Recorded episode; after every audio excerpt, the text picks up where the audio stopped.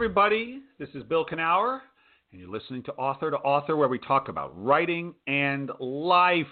Because what it takes to write the book you want to write is also what it takes to lead the life you want to lead. It's true. It's true. It is. Uh, Author to Author is brought to you by Author Magazine, the premier free writing magazine on the internet, featuring all kinds of good articles on writing, the craft of writing, the business of writing, but also just the writing life. We've got great articles by Jennifer Paros, always good stuff. Uh, just dealing with what it is to be a person who has to make stuff and all that. And of course, I have a column I do three times a week there.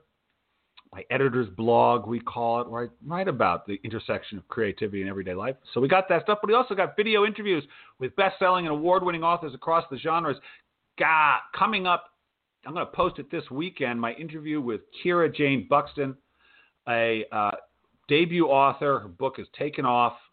Interesting woman another woman who had been an actress or tried to be an actress and then moved over to writing had a lot of rejection as an actress and it fed, it actually served her well when she turned to writing. She's written uh, hollow kingdom was her book narrated by a crow of all things and it's doing great and she's just delightful. Anyway that's going to be up this weekend so you can check it all out at authormagazine.org and we're funded by course, the people at the Pacific Northwest Writers Association who've been supporting writers from pen to publication since 1955. If you want to do their contest, they got a writing conference contest every year for the conference. You can order, you can enter that now. Uh, that's enterable. You can also enter the if you have a published book. That's the unpublished writing contest. If you have a published novel or piece of nonfiction, uh, we have the uh, Nancy Pearl Award. Yes, every year the prestigious Nancy Pearl Award give out to three published books uh, that's all there. Plus, we have uh, classes and, of course, the conference itself, which people are already signing up for. I recommend you do too. If you're going to be in the Northwest or maybe you want to travel for a conference, check it out at pnwa.org. It's a great, great organization. Uh, yes, so first I want to say thank you to the wonderful people at uh, in Chicago at the uh, Self Employment in the Arts Conference met some great young people and some not so young people there, talking all about fearless writing and just how to make a living in the arts. That interesting combination. It was a great experience. Thank you all, you people in Chicago. And uh, for those of you, speaking of fearless writing, I mentioned it before. This Saturday, uh, I will be teaching fearless writing online workshop, live, face to face, using video technology. If you want to work with me on fearless writing, but you don't live in the Northwest, or you do, but you just can't get out of the house these days, doesn't matter. Uh, you can sign up for Fearless Writing this Saturday, and then next Saturday I'm teaching Fearless Marketing. Yes, again, live uh, video conference. It's going to be a great class. Uh, you can sign up for it. There's still a few slots left at williamkenower.com, my website. Yes, williamkenower.com. Well, we got a very interesting guest today. It's a lecturer, newscaster, and filmmaker, Louise L. Schiavone.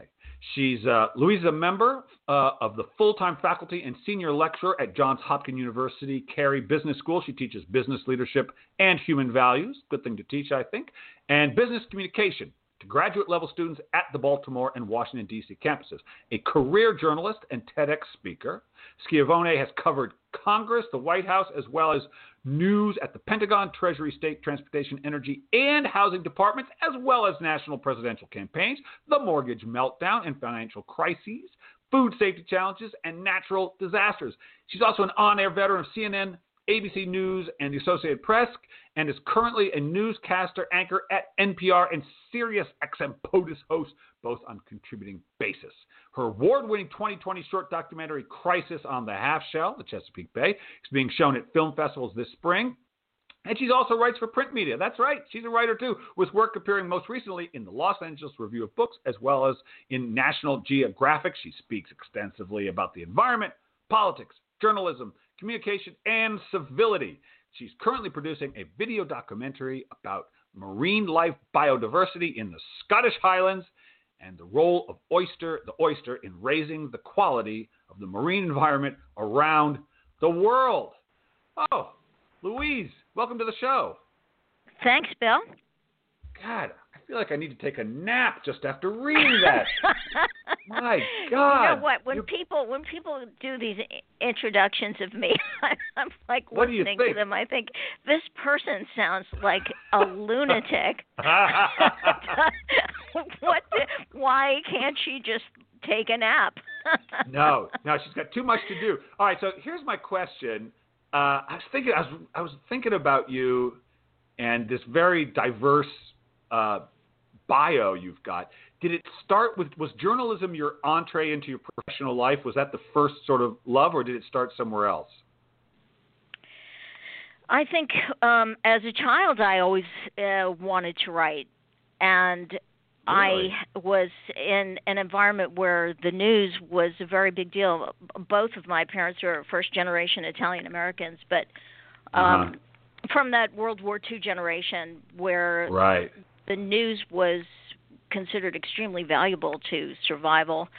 Um Why is that? And we were and we were uh, we were Yeah, I'm sorry, by why was it? Why was it? Why was it? Why was news to them essential to survival? How did, how did that? you know, you'd want to know how the war was going, right? I mean, Oh, right, um, right, right, right. my, I mean, Right. my parents met each other as my father was shipping off to the war, Wow. and um, you know, and being Italian Americans, um, you know, first first generation, did children Yeah. of immigrants, uh, they wanted to know what the world was like. It very much plugged them into what everybody else was doing, what the style of the culture was, what people were talking about. They were both in the fashion business. Wow. And uh, so we were in in we were surrounded by the New York Times, all kinds of magazines, all kinds of fashion Right. magazines. Um, my father put a very high premium on um, on education and loved Uh-huh. talking. I had three brothers. Um, I still have three brothers. Um, and uh, uh, and always um enjoyed chatting me up. Uh, he always found me to be extremely entertaining, and um and so just that sort of life of the mind was very interesting and intriguing and of great value to me, and I enjoyed the notion of being a writer and a speaker and you know to a certain degree a performer. I took 12 years of classical piano. Ooh. Um, oh, all right. so, uh, so, and, in fact, I had prepared all my fugues for Juilliard, Wow. and uh, my father, my father said to me, "So, how do you think you're going to make a living doing that? Uh, Oh, you're, maybe you should think about doing something else." Oh, But somebody you know, makes a living it- playing piano. well, some some people Somebody do. does. It's sort Yeah. of like people who are rich in the world of of news, right? There are like five Right. people in the country who are rich because they are news people, Right. and everybody else is getting along. Sure. But people do it out of the passion, right? Yeah, absolutely. You know what's funny? I was thinking about your description that you said your father sounded like he was a charming guy, an interesting guy, um, uh, just from your description of him. But you said he found you entertaining, and I, there is something about being listened to, being seen, seeing somebody you have some admiration for, responding to you, laughing. It just, I just feel like it brings out such a good part of a person when you're I think that's a really great observation because yeah. what, what we we sort of gravitate toward doing what we what sort of bounces back to us, right? Yeah, um, And and for me, that always was, you know, the speaking, the writing, Yeah. you know, and um, well, you know, Italians they love to talk anyway. yeah. Yeah, sure, sure. Uh, do, and so you say, okay, I'm not going to be a classical pianist. I'm going to do something else. But you had always been interested in stories and talking, and so you said, so did, and was so was journalism like did that? Were you doing it in college? Did you do it out of college?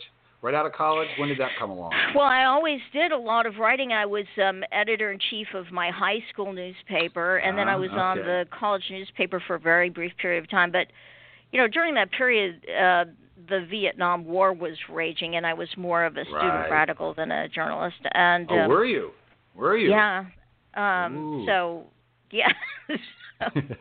Uh, but what was interesting is the school. I went to an all-women's Catholic school in Boston.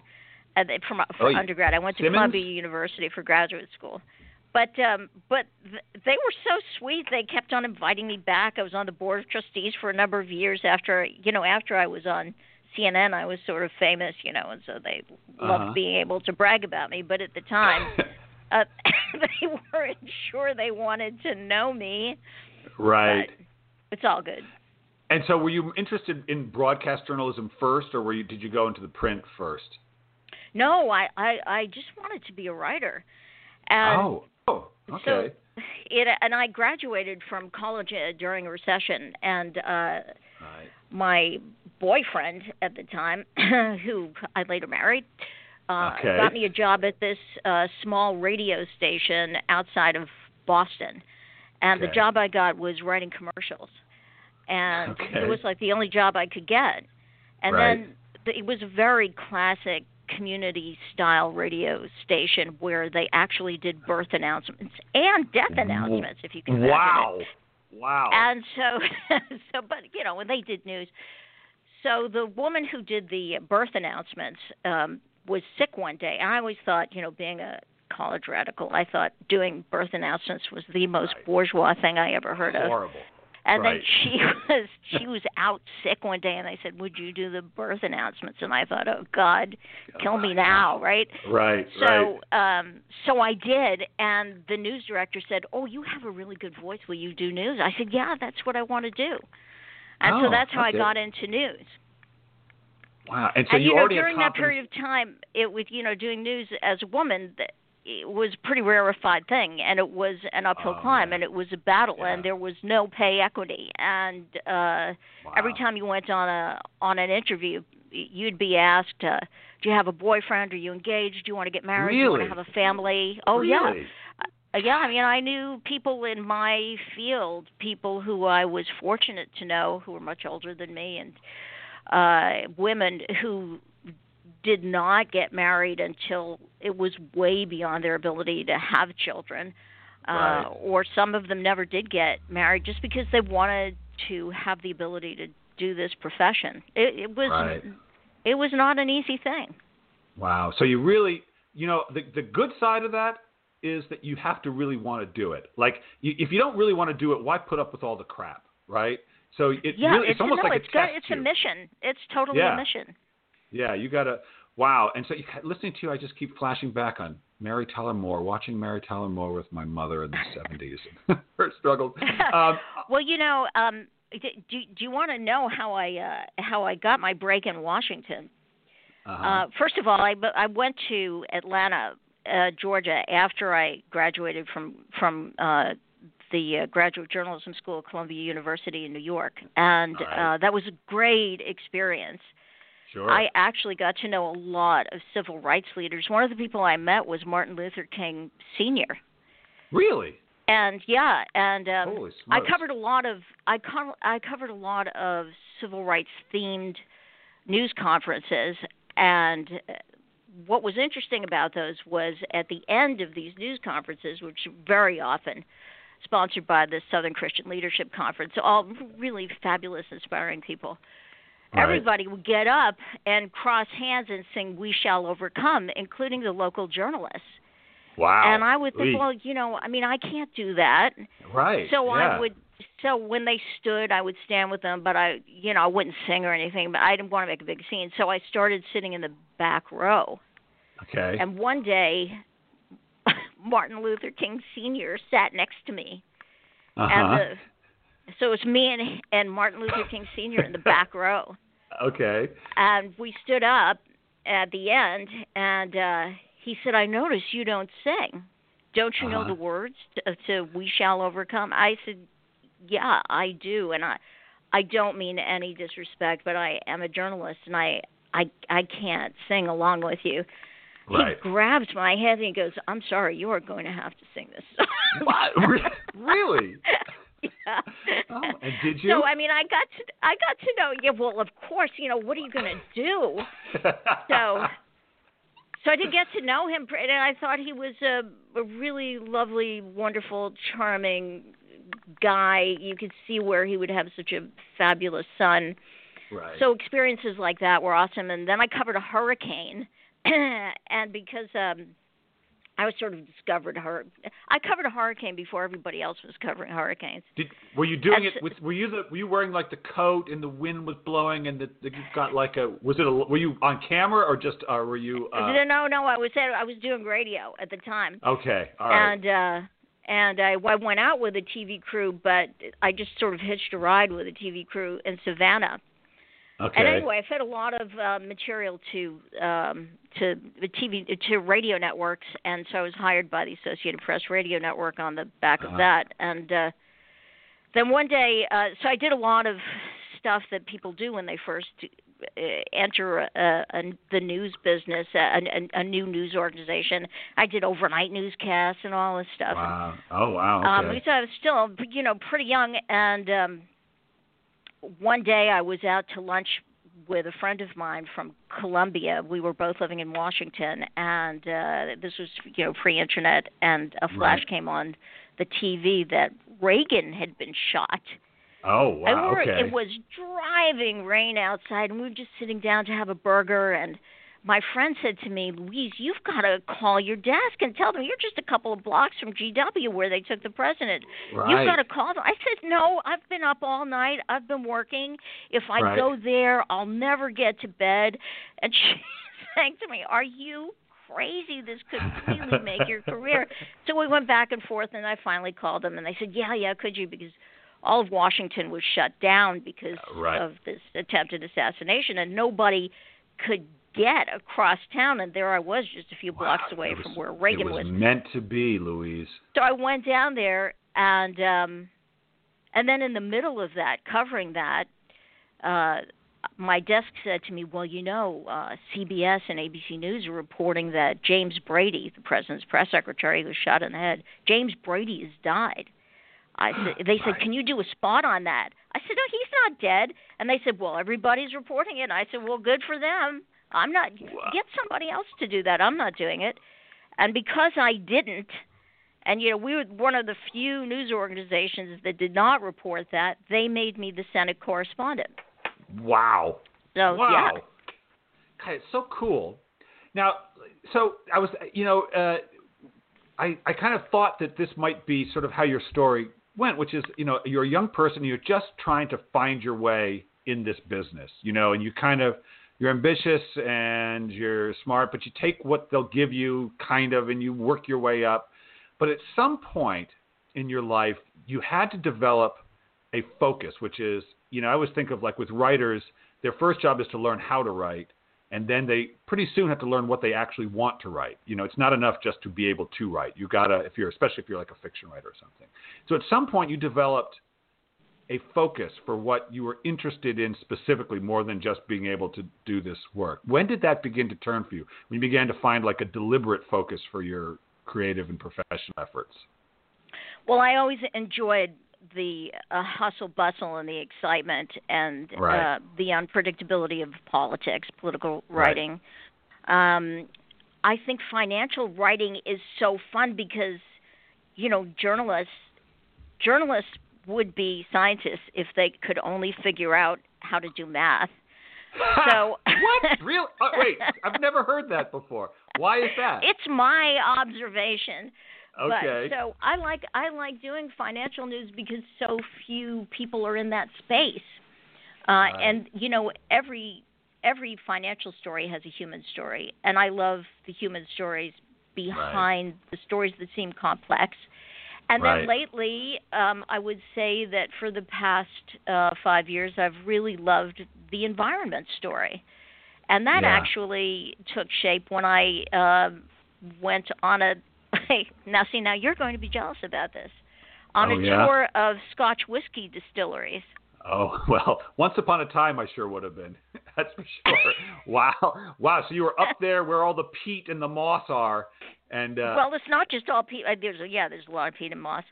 But anyway, uh, so so I guess five or six years ago, I uh, one of the one of the distilleries we stopped in at was the Glenmorangie Distillery yeah. in the Scottish Highlands, and they were just about to launch the recreation of an oyster reef to sort of correct, years of damage to the Dornoch Firth, which was the wa- body of water off of the shores of the distillery, which is an estuary of the North Sea, and nobody else was writing about that. And so I thought, oh, well, that actually sort of sounds interesting. Right. So I, so the first thing I, so I wrote a couple of things about it um, a few years ago, and I, and my school gave me money to create video about the whole challenge of environmental restoration and the role of the oyster, which is huge in the Chesapeake Bay. And here we are in Baltimore. Who knew? Here I am Who in knew? Baltimore, Maryland. So anyway, it's been an evolving thing, and I continue to uh, maintain contact with these people in Scotland, which is so fun because they're so Yeah. lovely, and um, and the Chesapeake Bay. And what I find people who are engaged in the environment are such vibrant, lovely, human people who are all Right. pulling to create this outcome that leaves something for generations to come. Right. Right. It really and I is. love the it is- inspiration of that. There's a sort of a selflessness to it, isn't there? Yeah. Yeah. I mean, look, you know, businesses, you know, they get involved in it because it's good PR for them. right. Um, but uh, but you still have to do it. You still have to spend the money. You still have to be Yeah. all in. yeah. So I so I think so I think it's fascinating and important, very important.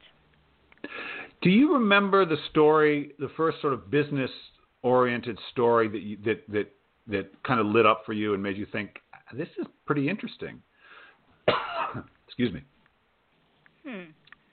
No, I don't. Oh, no. I don't. Did you cover it because there was a there was a what was it Black Monday or Black Tu- was there was a huge crash in like eighty six or seven or something wasn't was when was the wasn't there a big day where the just the the the, the Dow took a plunge what when was it? it was in the 80, the late eighties do you remember maybe you don't you know in the 80s uh, you, you know the big the the, the big the big the really big crisis was um the I was still doing political news in in, in the 80s and into the 90s I didn't start doing uh business news until I, I got to CNN and I was working for their financial news network uh, Uh-huh. among other things. And um, I did a lot about the, uh, the the mortgage meltdown, and that was really fascinating, especially in Yeah. the run up to it. I was writing for um, a publication called Mortgage Banking Magazine, which sounds so dry, Wow. but I got to do some really fun, great things that the the editor said, "Well, I love the way you paint a picture. Do this. Can you do this piece? Can you do that piece?" And that Right. was fascinating. That was fascinating. Um, and in fact, I'm uh, actually working on a book now about housing. Um, so, so that was actually my first big thing was ris- writing about housing and the mortgage meltdown and you know Oh, just so many scoundrels, so much irresponsibility, uh, so many high hopes, so many hopes crushed. Uh, right so much discrimination, uh, so much Yeah. dishonesty, and it's you know the story. The story keeps going. Yeah, I know. I, I kind of get the feeling, and I'm not up on this stuff, but I kind of get the feeling we're headed for another one of those, maybe of some kind. People I just keep like saying that. I, I hope know, that's and not everything the case. keeps going up.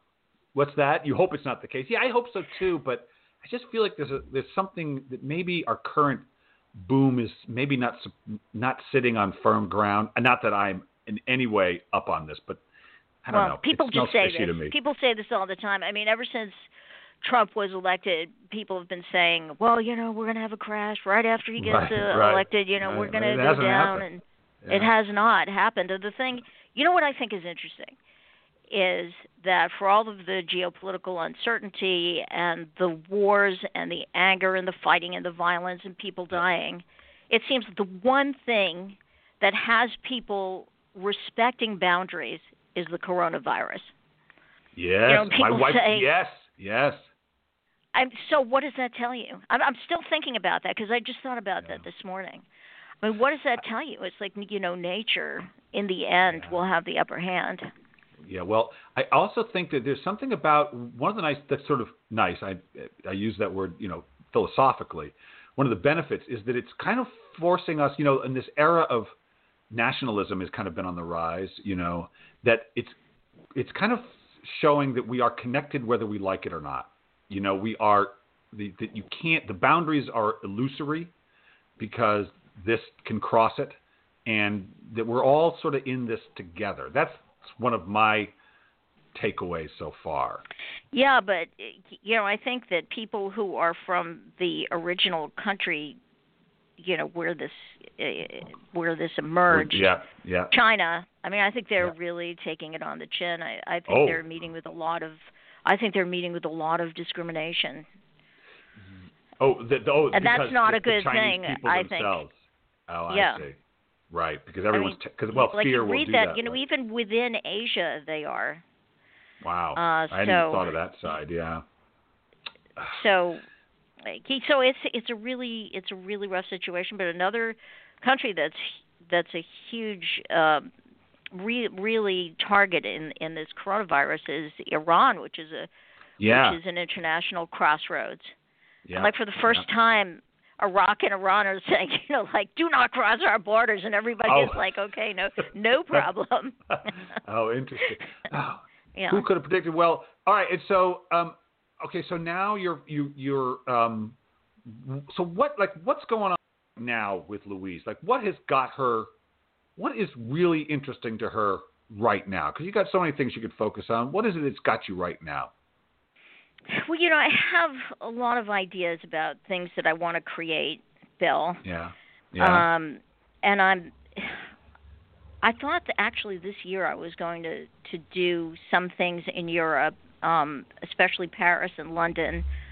Um, but I'm, you know, this whole travel situation with the coronavirus. Yeah, I don't know, yeah, yeah. you know, how that's going to um, affect it. But I am interested in the way people live. I am interested in the way people make communities. I'm interested Okay. in the philosophical silos that people place themselves in and where is it all leading us? How Right. do we how do we create how do we how do we return to civility, which is something that which is the Right. core of my of my TED talk. How do we return Right. to civility? It's it's such a challenge and so worrying, I think. So these are the things that are on my mind right now. Civility. That's interesting. When did civility? When did that first light up for you? As something you got interested in. Well, you know, I think that um, the t- uh, the tone of the tone of conversation as it emerged on social media, you know, even before Twitter was a big thing. Right. Um, the the I'm I'm sure you read these kinds of things like in comments on uh, newspaper articles or YouTube, you know, Right. comments on things on YouTube. The ugliness just yes. so shocking. And it's you might bad. at first see like, oh well, you know, there's some ugly comments and isn't that horrible? But most people are pretty average. And now most people are pretty, you know, a not very nice. I think a lot of people are not very nice. I would say I like to believe that most people actually are nice, but what you see is the commentary by people who are so angry. People are so filled with rage.